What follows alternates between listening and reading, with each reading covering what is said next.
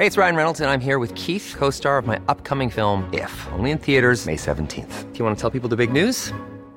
All right, I'll do. Sign up now and you'll get unlimited for $15 a month in six months of Paramount Plus Essential Plan on us. Mintmobile.com slash switch. Upfront payment of $45 equivalent to $15 per month. Unlimited over 40 gigabytes per month. Face lower speeds. Videos at 480p. Active Mint customers by 531.24 get six months of Paramount Plus Essential Plan. Auto renews after six months. Offer ends May 31st, 2024. Separate Paramount Plus registration required. Terms and conditions apply if rated PG.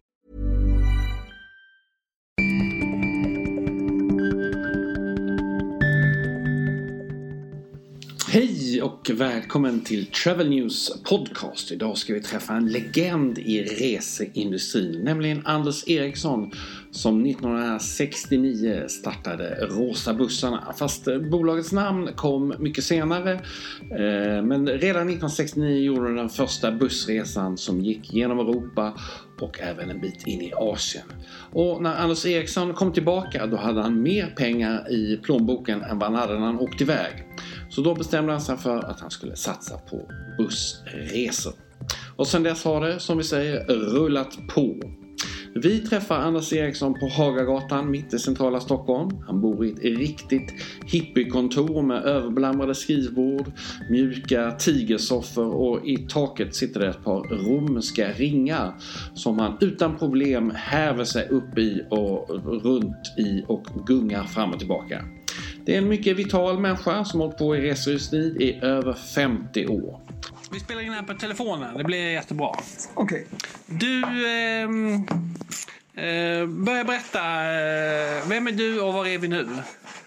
Nu är vi på Rosa bussarnas kontor på Hagagatan bakom Hard Rock Café och här har vi suttit i ungefär 12 år. Jag heter Anders, kommer från Njurunda utanför Sundsvall och vi har fortfarande en bas. Jag har en bondgård där uppe, en gammal släktgård. Där står bussarna som vi kör runt med i Europa på vintern när de inte används. Och eh, har du sett hur resan började? Har du kollat på? Resan började, kan jag berätta då? Berätta, det är en Vi sån var- bra historia. Ja, vi var åtta killar i Sundsvall som köpte en gammal buss 1969 för att åka jorden runt. Men sen när det var en månad kvar, då började den ena efter den andra hoppa av. Så sista veckan var vi två stycken kvar. Och drog iväg, det var som en stor buss, 12,5 meter, inredd för åtta pers. Och eh, vi startade 5 juli från Sundsvall 69. Och på den tiden var det många som liftade ut i Europa. Så vi tog upp liftar som fick betala för sig per dag de åkte med. Vad kostar det att åka med då? Jag kommer inte ihåg fan vad det var, några dollar. Jag vet när vi lämnade Paris, mellan Par- Paris och Fontainebleau, innan motorvägen började, där stod det 300 liftare. För de fick inte lifta på motorvägen. Sen stod det Bagdad fram på bussen, så vi drog in där. Tog upp 30 stycken som betalade... Hur 30 fick alla de plats då? Ja, de satt på golvet. Och på sängarna och i stolarna. Bara för att komma därifrån. Så körde vi på en dag ner till Rivieran.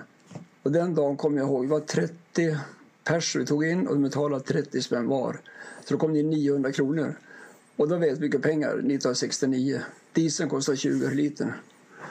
Ja, sen så hoppade folk av på hela tiden och vi körde ner till Nordafrika. Sen körde vi Rivieran, Jugoslavien, Grekland, Turkiet, Iran och Afghanistan på den tiden. Pakistan till Indien. Och där vände vi.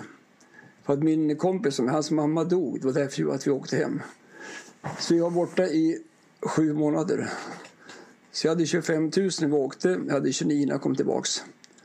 Sen köpte vi 400 par träskor i Sundsvall på ett restlager för 6 spänn paret som vi sålde efter hela resan. Vi sålde 80 par till en skoaffär i Saint-Tropez.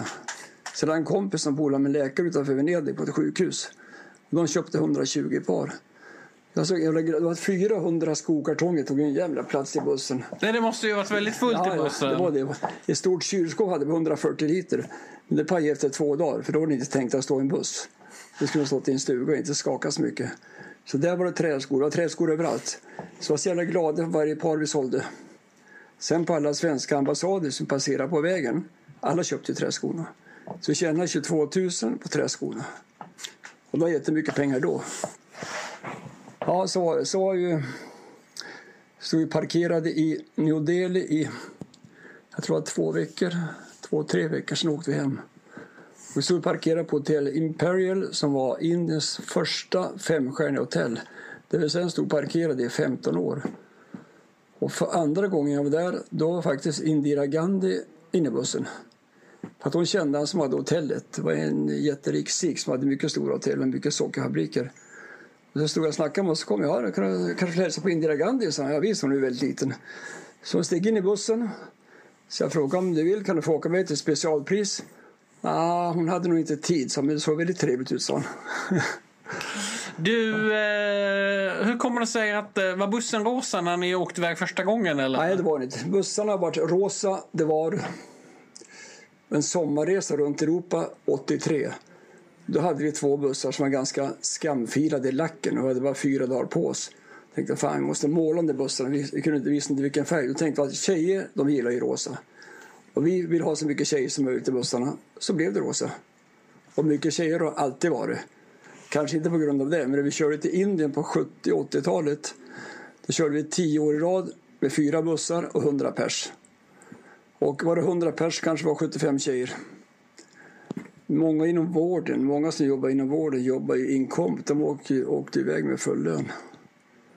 Vadå, de åkte iväg med Ja, de, full... hade, de hade jobbat i inkomst, de hade ju ah, kompledigt. Okej, okej, nu är jag Så att med. det var- det var mycket just inom vårdsektorn som åkte. Jag vet en gång hade jag sju läkare i bussen. Det var inte ovanligt. Annars är det väldigt blandat folk. Men på den tiden det var det en yngre medelålder. Så det ökat något. Men det var första resan, det var ju jävligt kul. Men fortfarande, jag saknar mest. Jag skulle hellre köra buss i Afrika. Jag sitter och håller på med jävla papperna som har lite slut. Är Ja, här uppe på kontoret Ja, ja, eller? ja. Jag är ingen pappersmänniska. Jag vill ut och köra buss och leka och ha kul. Men eh, varför blev det en business och varför har du hållit på i 51 år? Ja, men det var från början. Jag jobbade mycket inom hotell och restaurang tidigare. Så jag är uppvuxen i, i Ånge mellan Sundsvall. Så mina föräldrar hade hotell uppe. Så jag, jag var faktiskt Sveriges yngsta hotelldirektör 68 på ett stort hotell i Luleå. Ett ambassadör Savoy. Sen köpte ni bussen 69 för att åka jorden runt.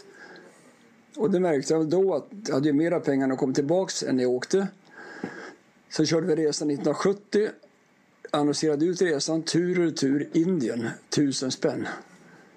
Då då fyra månader. Men sen körde vi en resa 72. Så att från 72 då var det mera mer organiserat. De första tio åren då gick resan fram och tillbaks.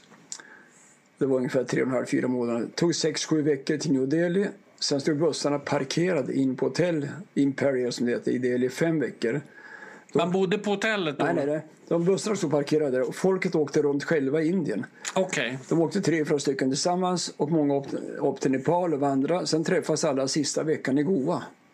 Slog där sola bada. Sen åkte vi alltid hem 23 november. Och då var det sträckkörning hem. Körde från sex på morgonen till eh, 12 på kvällen. Och det var ju inte klokt med fast en chaufför i varje buss. Men, Det skulle man inte fått köra idag? Nej, nej, det, inte, nej, det var ju ett helvete. Ändå tänkte man på morgonen, är trött, det var att stanna. Men då kom man, satt man och körde, jag kör ett tag till och kommer in i andra andningen. Så att det var, och det var ju kallt när vi åkte. Jag minns det, kom östra Turkiet. En gång det snöat 50 centimeter på natten. Det var minus 24. Ingen buss startade. Så vi ryckte lös gasolköken och eldade under motorn på en buss. Och eh, fick igång den bussen. Sen fick vi bogsera de andra bussarna i två mil innan den startade. Sen fick motorerna gå hela vägen hem till Sverige. Det var ju full, full vinter. Så det Men, men om bussen gick sönder i Afrika verkar jättejobbigt. Nej, vi har ju alltid mekaniker med oss. Sen släpar vi runt på 200 kilo reservdelar. Och i Af- jag har 12 bussar i Afrika. Vi kör mest i Afrika. Egna bussar kör vi i Sydamerika, Afrika och Europa. Där vi har mekaniker fixar sig allt. Sen finns det ju verkstäder överallt. Det är fördelen, det är gamla bussar vi har. Och de här bussarna de går ju att laga vilken moderverkstad som helst. De nya, de är ju för avancerade, tekniskt avancerade. Så det går ju inte. Vi har en del bussar fortfarande som kör i Afrika från 1975. De kör fortfarande. Ja, men det är militärbussar. De är gamla, men de har inte gått så långt. Och de är ju lätta att laga. Du, Vi- Vi har aldrig haft något riktigt haveri direkt. Vi har aldrig blivit stående. Det kanske någon dag. Ciao, låser det du? Ja. Okej, hej. vad, eh, hur stor är lådan nu? Hur många är det? Vi säger 2019. eh, Ska du summera det lite? Och så hur många? 2019. Ja. Berätta lite hur många åkte med då? Lite, kan vi få lite nyckel? 2019 ska jag tro att det rör sig om omkring 14-1500 pers. Så jag har ju en stor grej, det är ju Sweden Rock. Som vi kör, det var ju sex bussar, 180 pers två rad. Det började med en buss, det ökar hela tiden. Så jag har en del kortresa Sweden Rock som är eh, fem dagar. Och så har vi midsommar på Åland och så kör vi Gotland. Det är mest gamla pinkar. Så pinkare kallas de som åker med rosa bussarna. För det står på bussarna Pink Caravan. På bussarna som är utomlands. Och därför följer man med rosa. Och jag har kört ofta i karavan. Därför pinkare de har åkt med rosa bussarna. Så det, det rosa Hur bussar. många gånger ska man åka för att bli en pinkare det blir, då? det blir efter första gången. Okej. Så att det är, vad heter, men det är över 700 som har gjort mer än sju resor. Och jag tror omkring 20 som har gjort mer än 20 resor. Så efter det här som var inlagt nu, som du la in där med Travel News. Jag måste ha fått, jag tror att det är över 200-300 kommentarer. Och många andra, ja Anders, rosa bussarna får inte försvinna. Det ringde en dam från Umeå för några veckor sedan. Hej Anders, det är Monica. sa. Hej, jag har en konstig fråga, sa hon. Ja, det finns inga konstiga frågor. Jag vet när man vågar fråga. Fråga du, vad gäller det? sa jag. Är några stycken pinkar som funderar om vi ska göra en insamling till rosa bussarna som inte försvinner. Nej, det behövs inte, så inte närmaste året.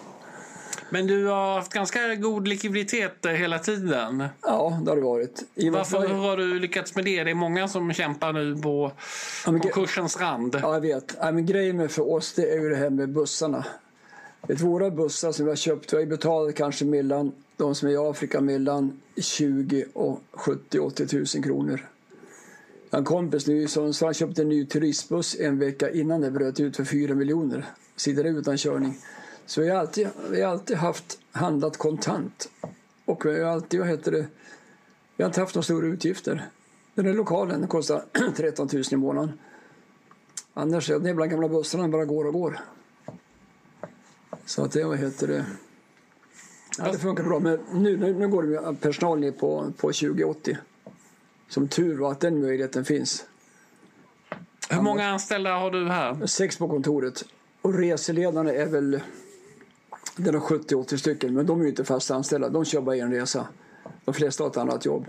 Sen finns det en del som kanske kör tre, fyra resor om året. Men det är 10-15 i månaden de söker jobb. Ja, de som bara, det, finns inget roligare jobb. Även fast de kör, eh, chaufförerna, de är ju de är ju en del i gänget. Så att det, vad heter det, det är- väldigt svårt att förklara med rosa bussarna. Det är, det är en familjekänsla. Jag är storchef i Tiveden varje år. Och förra året var det 50-årsjubileum. Det var 520 pers. som var nere, det var ett jävla drag. Och så låter vi ut resor för ungefär 200 000 kronor. Och så, är det- du vet, rosa bussarna, du vet hur många som har träffats på rosa bussarna. Det måste ha blivit Det måste ha blivit många barn. väldigt många. Och nu börjar barnen åka till de som åkt tidigare. Och någon, någons barnbarn, någon som åkte på 70-talet. Så att det är, nej, det man läser, man nästan rörd man läste alla hela mejlen som kom. Anders är det bästa som finns. Och det hade ju, jag ska sitta med bland kommentarerna från, från passagerarna. Du, jag får fråga läget just nu i resebranschen. Vad är din bild? Vad kommer att hända? Det känns ju som eh, bussresan och bilsemestern eh, kommer att göra comeback. Vad tror du? Ja, jag tror det problemet för de flesta de som, mindre buss, bussbolagen som sitter med nya bussar med avbetalningar, för de har ju jätteproblem. Jag känner några stycken. Och alla hoppas på att komma igång kanske nästa vår. Vi hade hoppats på vinter. Vi har ju 30 resor i Asien utan rosa buss. Där bor man på hotell. Som en vanlig resebyrå, men kanske roligare. Det är ju ofta kombination. Det är Indien, Nepal, Sri Lanka, Maldiverna, Vietnam, Kambodja. Och då flyger man hela tiden. Så att det hade vi hoppats på att det kommer igång i vinter. Men vi får se. Det är ju inte bara problemet här. Idag blåste vi av Transsibiriska järnvägen till Japan och Nordkorea. Det var, full, det var 40 bokade, skulle åka mitten på augusti. Så att där betalar vi tillbaka allting, äh, handpenningarna. Och ja, det är jävligt tråkigt för de som har tagit ledigt ska vara borta i sju veckor. Det, men det är ju som det är. Det är inte bara här utan problemet med Transsibiriska det är ju ska genom Ryssland och det ser inte så bra ut just nu. Och Ryssland och Kina och Sydkorea och där, de jävla trakterna. Men man skulle åka till... Och du har varit i Nordkorea också? Nej, jag har inte varit där, men vi har kört dit i 12-15 år. Så att det är... Förra året var det 14 stycken som åkte. Då åker de transsibiriska till Kina med stopp i Mongoliet i fyra dagar. Sen vidare till Peking, fyra dagar i Peking. Sen flyger man in till Nordkorea och så är man där fem dagar. Då har man ju lokal guide. hela tiden. Man får inte springa runt själv. Och så är det tåg tillbaks till Kina. Och sen så är det båt till Sydkorea. Sen fyra dagar i Seoul. Sen är det tåg genom Sydkorea, båt till Japan, 12 dagar i Japan och sen flyg hem. Vad kostar en sån resa? Jag tror den ligger på 45. Men det finns ingen som kör så billigt som rosa bussarna.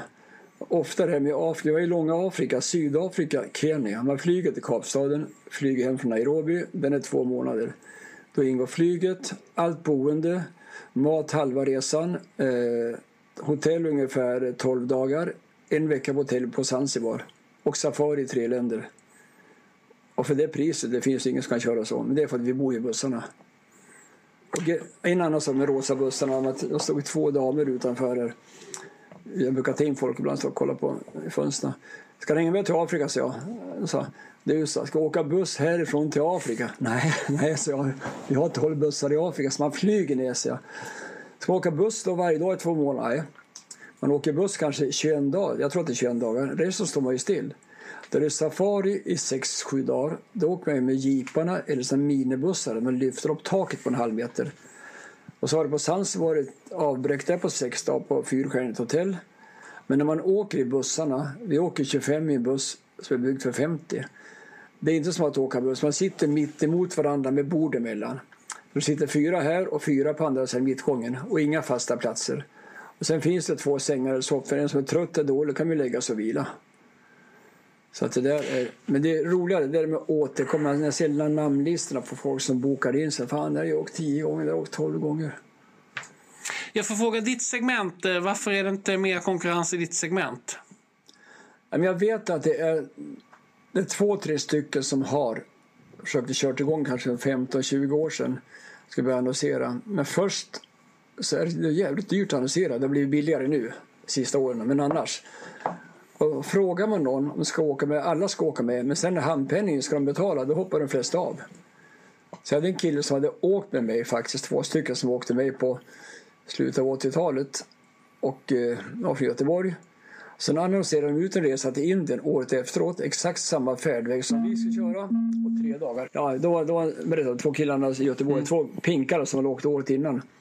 De, köp, de skulle ordna en resa likadant till Indien som jag gjorde då. Vi hade fyra bussar, 100 pers, och de skulle ha en buss. Mm. Och så en månad innan deras resa skulle gå, då ringde killen upp mig. Ja, hej Anders, det är Roffe, sa Hej, hur är läget? så? Jag visste om det här. Och så, ja, jag vet inte om du har sett det, vi tänkte köra en Indienresa. Exakt samma som oss, samma rutt. Det skiljer på 300 spänn. Jag tänkte, fan, jag sa ingenting. Jaha, jaha, jaha går det bra? så jag. Nej, alltså, det, det går inte så bra så jag tänkt. Så vad är det som har hänt då, så jag. Nej, då tänkte de köra en buss, då, köpa en buss. Men först ska vi se om vi fick upp några folk, så de hade åtta stycken. Och de skulle haft 20 för att det skulle gå ihop. Men vad har du för buss? säger jag. Nej, vi har ingen buss. Han har ingen buss, säger jag. Det är bara fyra veckor kvar. Nej, men först ska vi se om vi får upp några folk. Ja, men de som bokar, säger jag. Ja, det var det jag tänkte höra med dig, sa han, om, eh, om vi får 8000, det är det vi annonserar för så kan du få namn och adress på de åtta som vi har, sa han. Ja, men det visste jag är fullbokad, sa jag. Och det hade vi. Jag hade 100 pers på kölista. Vad fan, jag ringt innan, sa jag. Så det var inte så jävla kul att de här killarna skulle exakt samma grej sedan. Och den ena killen var sjuk halva resan. Honom gick jag bara, bara runt på halva Indieresan och åkte i min buss. Så det var ju ingen resa. Så vet jag någon fler som annonserade i, i någon från Malmö, en engelsman som bodde i Malmö. Det var på 80-talet. Han körde resa till Indien. Det låg 2000 bilannons tur och retur. 72 inbokade. Alla hade betalt. Alla stod på ett eh, färjeläge till Malmö. Det kom ingen buss. Sen hade han bara tagit alla pengar. Det fanns ingen buss. Nej.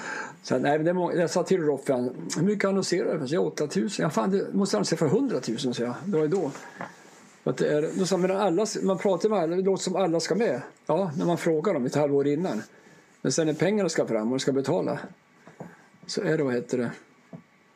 Nej, det har ju blivit speciellt. Jag har, varit, jag har ju sparat 319 tidningar som har skrivit om, om rosa bussarna från 70-talet.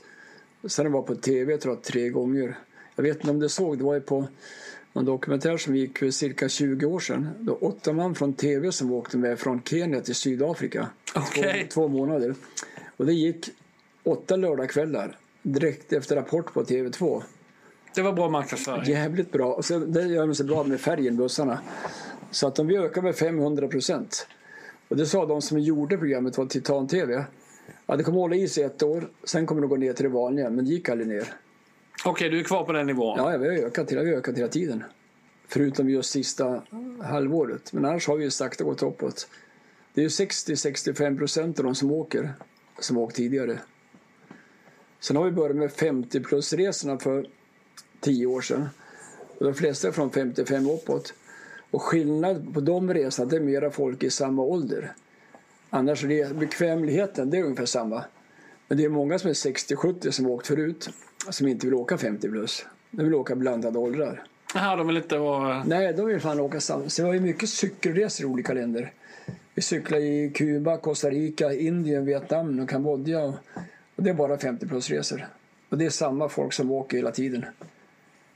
En del, en del kan följa med resor. Thomas är en kille som har lett mycket, mycket cykelresor. Så fort han kommer på en ny resa, då ska de åka med honom. Så reseledaren gör ju en hel del. Du, eh, hur länge... Du själv hållit på... Hur gammal är du? 77. Hur eh, känns det i coronatider? Och... Du ser fräsch ut, ska jag säga det? Jag kan säga så här att det är för att jag har lyft två gånger. Nej, jag bara skojar. Nej, men vad händer med coronatiden? Det, det är åt helvete. Det är ju som det är. Men eh, alltså jag har alltid sagt att man ska inte gråta över utspilld mjölk. Nu är det bara att göra det bästa av situationen. Och vi har ju vi har, det kommer inte att bli något problem för oss att klara oss. Jag har köpt mycket aktier inom företaget i, i 30 år. Som jag tror gått bra. Men just nu så har de gått ner 25-30 procent. Så att sälja dem nu, det är inte så jävla bra. Utan därför tar vi ett lån istället. Man kan ta ett, ett lån för, för några miljoner för 2 procents ränta. Och sen har man kvar aktierna tills de stiger. För förr eller senare kommer de att stiga. Så att jag ser inte det som något problem. Och vi har ju inte de dyra fasta kostnader som bussbolagen har. Man sitter med, alla har ju bussar som kostar 3-4 miljoner styck.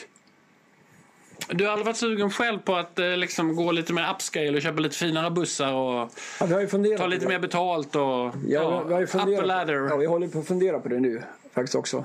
Vi har ju köpt två turistbussar lite nyare för, förra året. Och kommer köra mer på Europa. Men sen är de gamla bussarna som var i Afrika, där är ingången bakom framhjulet. Alltså dörren. Så att därför mittemot föraren, där som är, är det som en liten soffa där. Så man sitter fyra, fem stycken där framme. En sitter på motorhuven, det var ju motorhuv fram på de gamla bussarna. Och där sitter en stol som har satt sig fast utanför igen. Sitter alltid fem, fem stycken där. Och sen, och du vet om att man sover på taket? Vet du det? Jag har förstått det. Man rycker upp en ställning på 1,20 höjd som blir som ett stort tält. Täcks med en tung presenning. Sen ligger man på en madrass som är 14 centimeter så att det är inga liggunderlag. Och det säger många, speciellt de äldre, de så här, Anders, det, det är ju som att vara hemma. En del tror att de ska ligga i något tält på något liggunderlag, även fast det står tydligt. Men sen har du ju en del resor som det är långa Afrika, du kanske bor på hotell i 12-15 nätter. Och sen är det många äldre som säger att de på bussresorna i Sydamerika att det finns ibland hotell eller rum på campingar att hyra. Ja, bra, då kan man ta in där ibland. Men det är ingen som gör det. För de tycker det är så kul att ligga i bussen.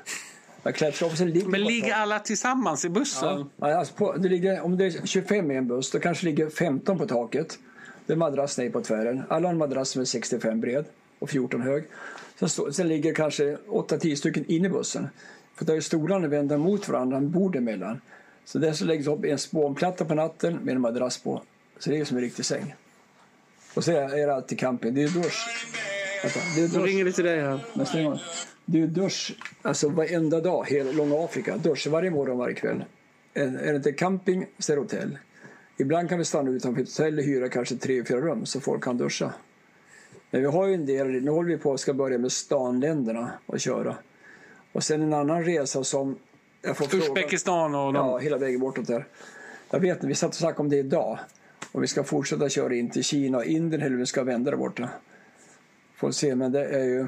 Nej, som du sa, det med nyare bussar och ta mera betalt. Jag funderar mycket över beslutet att köra. Nackdelen för oss, till exempel, vi skulle, till exempel, vi skulle inte kunna köra en skidresa till Österrike. För våra bussar de tar 28 pers. Låter ringa. 28 pers och en annan, en stor turistbuss, de tar ju 55-60. Och vi har nästan samma driftskostnad. Så att just de resorna kan vi ju inte konkurrera med. Men däremot man kör i Europa kanske en månad. Att man, vi ska, vi kör till exempel härifrån ner till eh, Gibraltar. Då bor vi på campingar. Och det där är vår grej, att, att det blir billigt boende. Och ibland när vi kör i Afrika, sen i Namibia, alla älskar nu bushcamping och det har vi ibland då. Så att det är... Jag vet från början på 70-talet när vi körde till Indien, första tio åren, då var det bara en resa om året. Då var det Indien fram och tillbaks. Så efter Grekland, man kom in från östra Turkiet, Iran och Afghanistan, det fanns ju inga campingar där. Man var man glad om man hittade en bensinmack man kunde stå med eller vid någon flod där folk kunde tvätta av sig. Men det var, nej, de där in, långa Indienresorna, det, det hände ju en del saker. På hemvägen 78, jag körde ju själv 16 år. Jag var i Indien 82 gånger. Jag har kört dit 16 gånger. Och på hemvägen 78, 2 december, var då som amerikanska ambassaden satt i gisslan i Teheran. Då körde vi igenom det. Det var stora demonstrationer mot shahen och Khomeini var på väg in. Då stannade vi utanför Teheran sent på kvällen klockan 11 för att köra igenom på morgonen klockan 6 innan demonstrationerna började. Men när vi vaknade på morgonen stod det en polisbil framför och en bakom. Vi var tre bussar, 75 pers. Så vi fick inte köra. Men klockan 11 på förmiddagen måste vi köra. Och jag körde första bussen. Så kom in en hela rondell i Teheran. Då var det 20 000 pers som sprang runt där med facklor och pistoler och ett jävla liv. Och tre, fyra polisbilar låg upp och ner och brann. Och sen så kom det två militärjeepar med k-pistarna på flaket. Alla försvann på tio sekunder. Sen åkte de iväg och kom de tillbaks. Så en kille sprang fram och kastade en stor flaska i framrutan på min buss. En fem flaska. Så jag fick upp handen så här så att rutan höll men det sprack ju kors och tvärs. Och den dagen fick vi 29 rutor utkastade. Eh, passageraren låg på golvet, mittgången med madrasser över huvudet. Och så åkte vi förbi Air France. Men det var ingen som dog? Nej, ingen var skadad heller, som en jävla tur. Eh, körde förbi eh, var det, Air France hade sitt kontor in till British Airways på Sharjah Avenue, Stora gatan genom Teheran. Och British Airways, där hade de blåst ut hela kontoret med en handgranat. Det var Thatcher hade uttalat sig för shahen. Och sen, sen kom jag in och satt i exil i Paris. Så på Air France där hade de smyckat hela gatan med rosor. I alla fall så, så var det tvärstopp där. Och så hade en kompis körde i sista bussen. Då kom en kille och slog sig under rutan till vänster om chaufförsratten. Så han körde upp pistolpipan under näsan på honom. Och stod där och gapade och skrek på farsen med, med fingret på avtryckaren i tio minuter. Till slut så drog han iväg. Sen körde vi igenom Teheran. Då så körde vi kanske en halvtimme. Då fattades det en buss. Vi väntade två timmar innan den kom. Jag tänkte, vad helvete hände nu? Sen kom den i alla fall. Och det var 80, 78 mil till gränsen till Turkiet. Och östra Turkiet förut, det har alltid varit lite spänt. Man har kört ofta med i konvoj eller med eskorter. Men att komma till Turkiet då, då fanns som att komma hem. och jag tänkte så här, hur mycket pengar får jag kommer aldrig sätta min fot i det jävla landet, Iran mer. Men året efteråt, då körde vi igen. men, då, men då kom Khomeini på plats. Ja, då var det lite mer ordning och reda? Ja, det var jävligt spänt. Men det var, vad heter det, ja, det var ju bra. Sen är det ju mycket, det har ju hänt mycket roliga saker. Vi körde tio år i rad till Indien med 100 pers.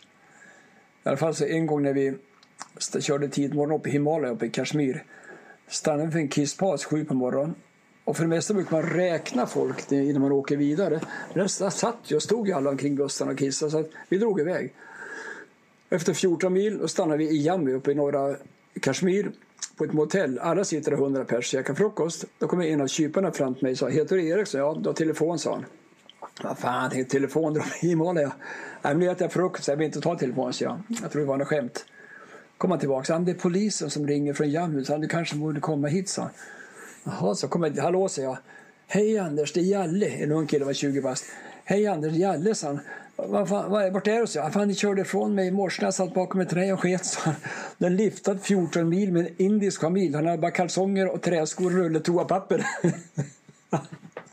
men, men nu var det liksom rätt, rätt lirare. Så att när han kom in sen med poliseskort upp dit, alla applåderade. Så även han tyckte det var roligt. Och, men, det, men det har ju hänt mycket jävla togs. Men jag, jag, håller, jag försöker komma ihåg det mesta nu. På hemvägen. Först. Kommer det någon bok då? Ja, det är sex stycken som har frågat mig sista året om de skriva. Vi får se. Jag ska berätta en sak till som hände på hemvägen. Första resan. Eh, det var en, en tjej från Australien, hon var i sjunde månaden och hennes kille var från engelsman. Hon åkte runt i Indien och fick inte flyga. Det hade gått för långt som skulle åka med oss hem till Europa, Tyskland, och sen åka över till England. Kom till östra Turkiet efter tre veckor. Då var det dags för henne att föda. Men då var, och det var 20 grader kallt ute. En jävla liten by stannade utanför där. Då hade vi två amerikanska sjuksköterskor och en barnmorska som hade jobbat i Indien i ett år som var på väg tillbaks. Vi stannade där och full värme i bussen, kanske var 15 grader och höll på att koka vatten och fixa. De flesta gick och gick efter fyra timmar. Då var det klart. Då föddes en liten tjej. Och sen när jag sätter mig, jag sätter mig längst fram, då var det bara en buss, sätter mig längst fram för att köra och tittar upp så här. Då ser jag en skylt 50 meter längre bort, så gynekolog. Stavas på något liknande på turkiska. Alltså vi rullade ju fram dit. Men stannade de kvar där. Det sista de sa när vi åkte det var att de skulle kalla tjejen för Scania. men, det, men det blev inte det, utan hette Carol. Okej. Okay. Ja, så att, men jag hade kontakt några år med dem. Men, även med Indien, Hotel Imperial som det heter där, det är ju det, det är ett kärt minne för alla pinkare som har åkt dit. För alla visste om det tog sju veckor ner till Delhi. Och sen när man kommer fram, då visste alla att då ska de rusa till poolen och käka bananasplit. Så sex år i rad, det stod, när annonserade ser utresan då, då stod det så en liten annons i DN, en spalt två centimeter hög. Indien start 28 augusti 8.00, ankomst New Delhi eh, 13 oktober 13.45. På den tiden höll vi exakt sex år i rad. För det var inte så jävla svårt. Vi hade kört hela tiden där. Så just när man kom till Pakistan, då visste att från gränsen till Delhi, det var det 45 mil.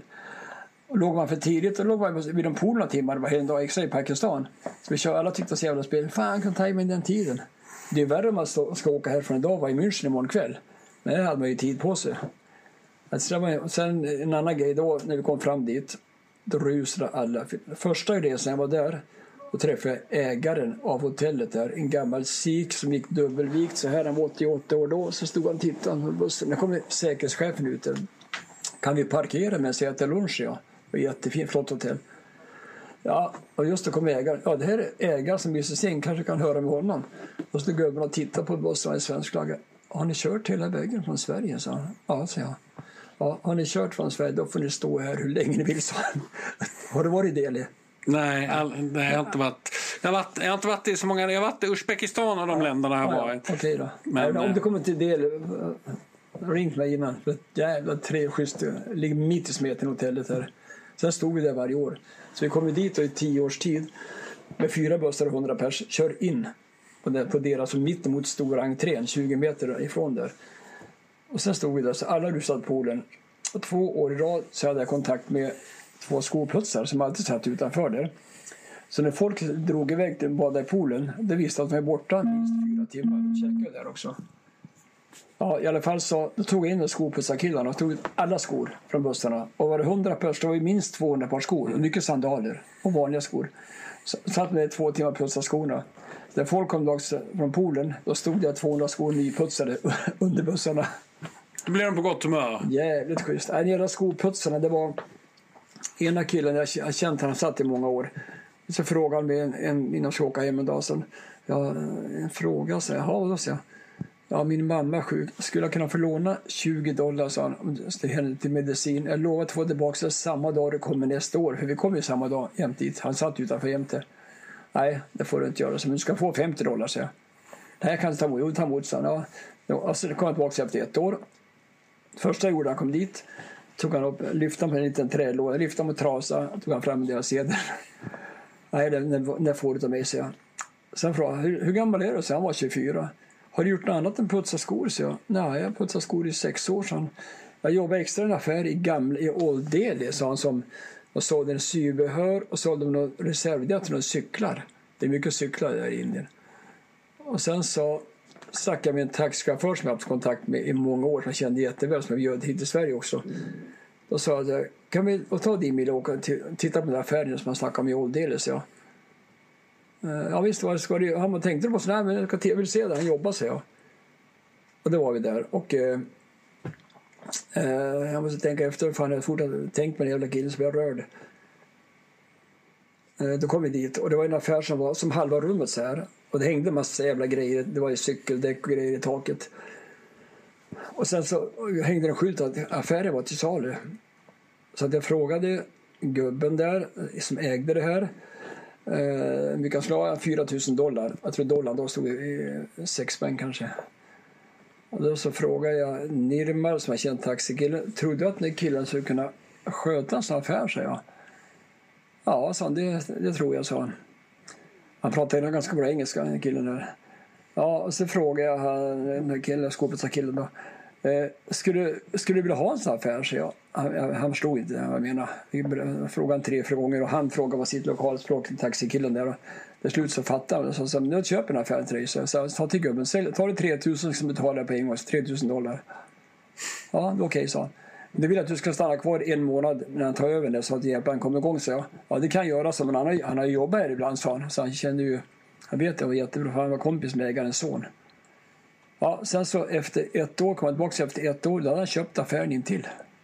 Ja, okej, okay, det gick bra. Ja, det gick jävligt bra. Men sen tappade jag kontakt med honom och det är jävligt tråkigt. I alla fall efter tre förråd åkte dit och lyckades hitta affären. Men de berättade att han hade flyttat hem till sin familj i Calcutta och sålt affären och öppnat, köpt en affär där nere. Vilket är det roligaste landet att resa till? Jag vet inte, det roligaste är ju... Jag tycker att Indien har ju allt. Ett av mina favoritställen, alltså jag har två favoritställen, det är ju Istanbul och Kashmir. Kashmir på indiska delen uppe i norra, uppe i norra Indien. Det är något speciellt visst uppe i just Himalaya, just det området. Visst lugn där uppe och jävligt trevligt folk. Så, att, eh, så jag har ju mycket bekanta. Jag har ju fått mycket bekanta på alla de där målen. Just i Kashmir så var det Ladakh, vet du var det ligger? Uppe i nordöstra hörnet i Indien. Också uppe i Himalaya. Vi hade kört många upp till Kashmir, till Srinagar heter själva staden uppe i Kashmir. Ja, huvudstaden var det. Och så året efteråt då ska du gå en resa upp till Ladakh som var 43 mil från Srinagar rakt genom Himalaya upp till Ladakh. Ladakh kallas världens tak. Och så kom jag dit efter ett år. Jag hade bokat tre bussar för våra bussar var för stora att köra upp. Jag var 75 pers. Bokat tre bussar om 10 meter. Så kom jag till det bussbolaget och säger att ja, nu är vi här så jag åker övermorgon. Eller imorgon, då ska vi åka upp till Ladakh, säger jag. Ja, det är papper på allting var ju bokat. Det finns inga bussar, så. Vad fan, finns det inga bussar? Vi bokar ju fan tre bussar vet du. Här är ju papper. Ja, men det är den här veckan. Det är ju 6 000 studenter från Calcutta varje år den här veckan. Det finns inga bussar i hela Kashmir. Då gick jag till Omar. Omar Nido, en kille som jag lärt känna som hade ett jättestort hotell där vi parkerade bakom där. Och hans familj var väldigt känd där uppe. Och hans farbror var chief minister i Kashmir och Jammu så han var alltså chef för 90 miljoner pers. Så gick jag till Omar och sa Omar, så sa, vad ett problem? sa Nej, det har vi inte, sa han. Jo, sa jag, nej. Anders, sa han, i eh, Kashmir det finns inga problem. Om man har rätt kontakter. Jaha, sa jag. Vi går till, eh, till Faruk, sa min farbror. Och så gick vi till hotellet, in, eh, ett hus in till hans hotell. Vart kroppsvisiterade två gånger på vägen upp till andra våningen. Så tre killar med k-pist och kroppsvisitering. Så kom vi upp till hans rum, knackade på. kom det en kille och öppnade. Så gick vi in, där sitter hans farbror vid ett mahognyskrivbord som kanske var fyra meter brett och tre telefoner, inget annat. Bakom stod det två vakter med k-pist. Och han var ju skitglad när Omar kom upp, så hans brorson. Ja, och så gick vi där. och sa han att presentera Mr Eriksson som var en av Europas största resebyråer. ja, så jag, sa jag kom dit och eh, ja, kan jag hjälpa till någonting? sen? Ja, så jag sa jag förklarade att jag skulle ha tre bussar på Ladakh. Ja, när då? sa han. Ja, imorgon, sa jag. Jag bokade förra, förra året. sa Ja, vänta, sa han. Han vill inte höra mer. Så lyfte han på en telefon och säger han, sen pratar engelska. Tre bussar på Nidos hotell imorgon bitti klockan fem, nytvättade. Så, så lägger han på luren. Ja, jag vet inte, vad fan var det där? Så, ja, var det något annat, sa han. Nej, nej så jag så gick ut och sa till Oman, fan var det där? Så han fick ju inget svar. Nej, så du förstår inte så. Han är chief minister, han behöver inget svar, sa han. Jag förstod ju sen att han var så jävla stor, att han hade en hög position. Han var ju chef för hela norra Indien där. Så var jag där för tre år sedan och hälsade på jag och Raquel, en tjej som jag var tillsammans med. Träffade Omar, bodde hos honom igen då. Säger han så ja, Sheikh Faruk, han, han dog sa han för ett år sedan. Så han. Det var jävligt otur så jag har bra kontakt för oss. Nej, så Omar, spelar ingen roll. För nu är hans kusin chief minister. Hans son är chief minister, det är min kusin. Så, så det, det är mycket kontakter. Det är mycket kontakter. Ja, när du kom tillbaka från Ladakh så sa jag till honom att Ja, det kommer jag att träffa killen, chief minister, och tacka honom. Så jag hade en, fråga, en önskan. Ja, han hade en gammal Volvo. Man kunde ha med två stötdämpare till hans Volvo. Ja, men på ett villkor sa att han skulle betala dem, annars skulle han ta någonting. Ja, okej. Okay. Omar tittade på mig och nickade och sa ja, ja, så jag. Så gick vi. Jag kan ju för fan ta betalt av honom. Jo, sa Omar. Han sa ju det. Ja, då får du ta pengarna, sa Omar. Jag förstår det själv, så att, att, fan, att, äh, att jag inte kan ta betalt av honom. Ja, men det så jag, jag förstod ju inte hur det kan vara. Men, men, men så, så, för favoritland, ett annat land som jag som är jävligt trevligt, det är ju Filippinerna. Och har du varit i Filippinerna? Har du varit i Thailand? I Thailand har jag varit. Det påminner om Thailand men ändå trevliga folk. Alla pratar engelska. Och där kör vi en resa, fem dagars båtresa mellan öarna. En öppen katamaran så man bor på öarna fem nätter. Så åker på den här båten på dagar och stannar och hoppar i snorklar och badar. Och, alla, alla älskar Filippinerna. Den resan gjorde jag själv, ledde jag fyra år i rad. Det är ett, en nackdel och det är det här att det är lite långt att flyga dit. Har flugit, något år åkte vi med stopp i Shanghai två, två dagar för att det skulle bli kortare. Men det var i februari och det var inte så bra för det var jävligt kallt i Shanghai då ni var där. Annars är det, nej, Filippinerna, det, det är mycket. Jag menar, jag, kört, jag skulle hellre som jag sagt, köra runt i Afrika. Namibia är också ett av favoritländerna. Har du varit i Afrika? Någonting? Nej, inte mycket. Marocko har jag varit, men räknas väl inte Ja. riktigt. Ja, där kör vi runt också. Vi har ju kört i Västafrika. Det har vi kört härifrån till genom Europa. Sen runt till Marocko, sen Mauretanien, Senegal. Sen hade vi en buss i Västafrika många år tills ebola kom. Då det, Okej. då var det slu- slut med de resorna. Jag slipper de så. Du, eh, berätta lite bara sist här nu. De här, du har betalat tillbaka pengar. Hur många har fått tillbaka pengar? är det Alla- fler? ja, vi gick ut ett brev idag med tre resor vi ställde in och det var ju Transsibiriska. Och de har betalat handpenning på ungefär eh, cirka 6 040 stycken, så det är 240. De betalar tillbaka det idag på måndag. Så att det, och det här med räntan. För mig, jag, såg någon kommentar nu igen, någon hade kommenterat det. Men från mig hade jag inte en tanke på att det skulle komma ut. Förstår du? Någon press, det var absolut ingen sån grej. Den grejen för det, det tycker jag att alla de här gamla pinkarna som fan känner ju, om inte, om inte hälften så väldigt många. Så tycker jag, jag tycker det var en rolig grej med den räntan. Och det sa en del av personalen. Fan det kan ju kosta 10-20 tusen. Ja men det kostar 30. Jag tycker det är värt det. För bara den grejen, den gesten. Jag tyckte det var en jävla rolig grej. Jävligt smart marknadsföring. Och det är vad heter det? Och, när- ja, och från början, jag tänkte nog inte så jävla mycket på att det, att det skulle bli så, sånt gensvar så mycket på marknaden. Så jag tänkte det var en rolig grej att ge tillbaka till att de såg den gesten. För att många säger det är en rosa bussar, det, det finns ingenting liknande. Det är, det är som en familj. Medan storträffarna vi har i Tiveden, där så är det, vad heter det, Många har ju inte åkt samma resa, men det är, ofta är det 300 pers där över en helg. Och de hamnar in till varandra och sitter ombord. All, alla får kontakt, alla de åker med rosa bussarna. Som alla har ju åkt olika, samma resa men kanske olika år. Så att det blir jävla... Och de som har det stället, de heter Jess och Klas. Det heter Örsenäs. De har kapacitet för 800 pers. Ligger i Tivedens nationalpark. De har höghöjdsbana, de kan hyra kanoter, islandshästar, bågskytte och jättemycket. Och sen är man för sig själv, för det är hög musik på kvällarna, fredag, lördag. Det är inga andra som bor där. Så att, det- och de där träffades. Jag kan dra det snabbt. Man träffades på Rosa bussarna. Hon, Jessica som hon heter, jävla effektiv och duktig tjej. För när, när de kontaktade oss med tv-grejen på åtta veckor. Då ringde någon kille från tv och sa att de ville göra ett program på åtta veckor till våren. Efter sex månader. Och frågade om jag eller någon kunde komma upp och berätta om Rosa bussarna. Och då hade jag ju känt den här tjejen ett par år så jag skickade upp henne. Då var det 25 stycken förslag. Ett var Grand Hotel, jag kommer inte ihåg vad det andra var. Så ringde han till mig. Ja, nu är det 15 kvar och ni är med. Och så ringde han igen efter någon vecka. Ja, nu, nu har vi fyra kvar, ni är fortfarande med. Så, han. ja. Och så ringde han och sa ja, grattis, det blir Rosa bussarna, sa han. Och de hade ett krav, att hon skulle åka med på resan. Jessica Sandö. En tjej som kan ta mig fan allt. Jävligt duktig och trevlig, utåtriktad. Ja, så hon åkte med då på resan. Och då, eh, året innan då, hon träffade sin kille på resan på långa Afrika. Och de var ihop i ett år. Så att eh, de frågade mig, kan vi hitta på någon rolig grej på resan som eh, kan vara med i tv? sen? jag, så jag, hade, jag kan snacka med, med Jessica och Claes som träffades. och kunde göra grejer så de kanske kunde gifta sig på resan någonstans. Men hon visste ingenting. Utan jag frågade henne, jag var med på resan själv två veckor i början. Då frågade jag henne, vad, fan, vad tror du med Claes? Tror du att det kommer bli ni två? sa hon. Nej, det tror jag inte, sa hon. Jag vet, sa hon. Jaha, sa han. Ja, det var bra det. Sen så, båda två skittrevliga, de har fyra barn. Frågade honom, vad tror du om eh, Jess då? Ska du till- eh, tillsammans med Jess hela livet? Så jag. jag kan inte tänka mig någon annan, sa han. Jag tror liksom klart.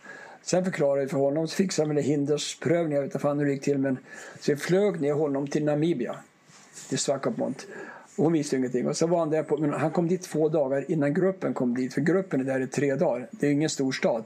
Så han fick hålla sig inne på det hotellet för att ingen skulle se honom. Sen när de åkte iväg därifrån efter tre dagar. Då körde de fem mil och så stannade vi på en jättestor sanddyn.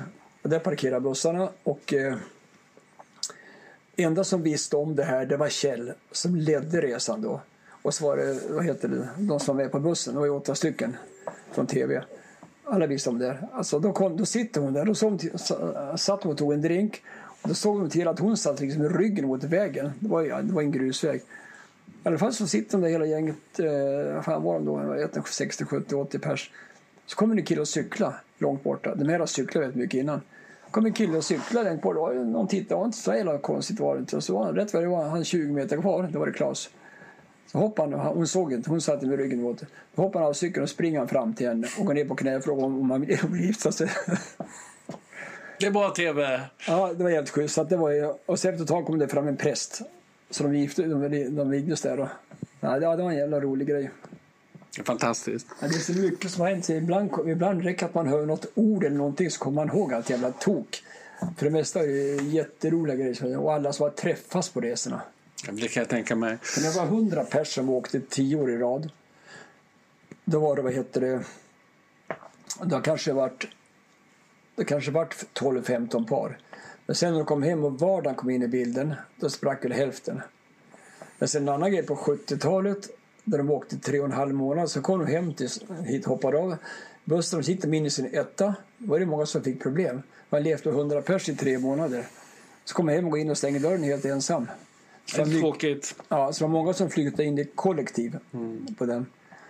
Ska jag berätta en annan, en, en annan grej snabbt? Eh, det var, det var mycket, det var mycket lekar på resan. Var 100 pers. Och då hade en festkommitté som byttes var 14 dagar. Och då skulle de alltid sätta dit personalen. Vad mycket, de? de skulle alltid sätta dit personalen. Jaha. Det var mycket lekar. Och sen så den ena tjejen som matansvarig sa till mig, när vi kommer till Gureme sa hon till mig, då kommer du inte vara så jävla kaxig när du ska köra teleken. Så Jag tänkte, vad fan, teleken? Jag var lite orolig, jag måste ju säga det. Kom till en stor underjordisk grotta. Det var en scen där, det var 100 pers. En, en underjordisk restaurang. Så all personal upp på scenen. Då var det teleken. Och jag stod längst till höger. Teleken, det var så tampongleken. Så alla fick tre tamponger och skulle stoppa in dem i munnen och halsa en, en turkisk öl. och, jag hade en jävla otur för jag stod längst ut så det fattades en så jag fick en begagnad. Nej, jag bara skojar. Jag bara, jag bara skämtar. Nej, det räckte till alla. Men i alla fall så var det det var ju mycket jävla lekar. Det var ju fan, jag tänker, man tänker på den tiden, fan får ont i magen. Du, eh, jag tror inte vi hinner med fler lekar nu. Du, eh, vi tackar så jättemycket för din tid och eh, jag skriver en rolig artikel om det här. Det var väldigt kul att prata med dig. Ja, det var intervjun med Anders Eriksson, grundare och ägare av Rosa bussarna. Tack så mycket för att du lyssnar på Travel News Podcast. Läs gärna oss på nätet och ha en underbar dag. Tack så mycket, hej då!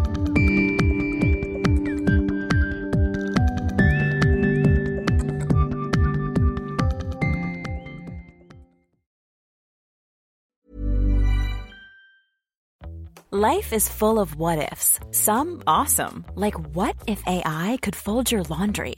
And some, well, less awesome, like what if you have unexpected medical costs? United Healthcare can help get you covered with Health Protector Guard fixed indemnity insurance plans. They supplement your primary plan to help you manage out of pocket costs. No deductibles, no enrollment periods, and especially no more what ifs. Visit uh1.com to find the Health Protector Guard plan for you. It's that time of the year. Your vacation is coming up. You can already hear the beach waves, feel the warm breeze, relax, and think about work. You really, really want it all to work out while you're away. Monday.com gives you and the team that peace of mind. When all work is on one platform and everyone's in sync, things just flow wherever you are. Tap the banner to go to Monday.com.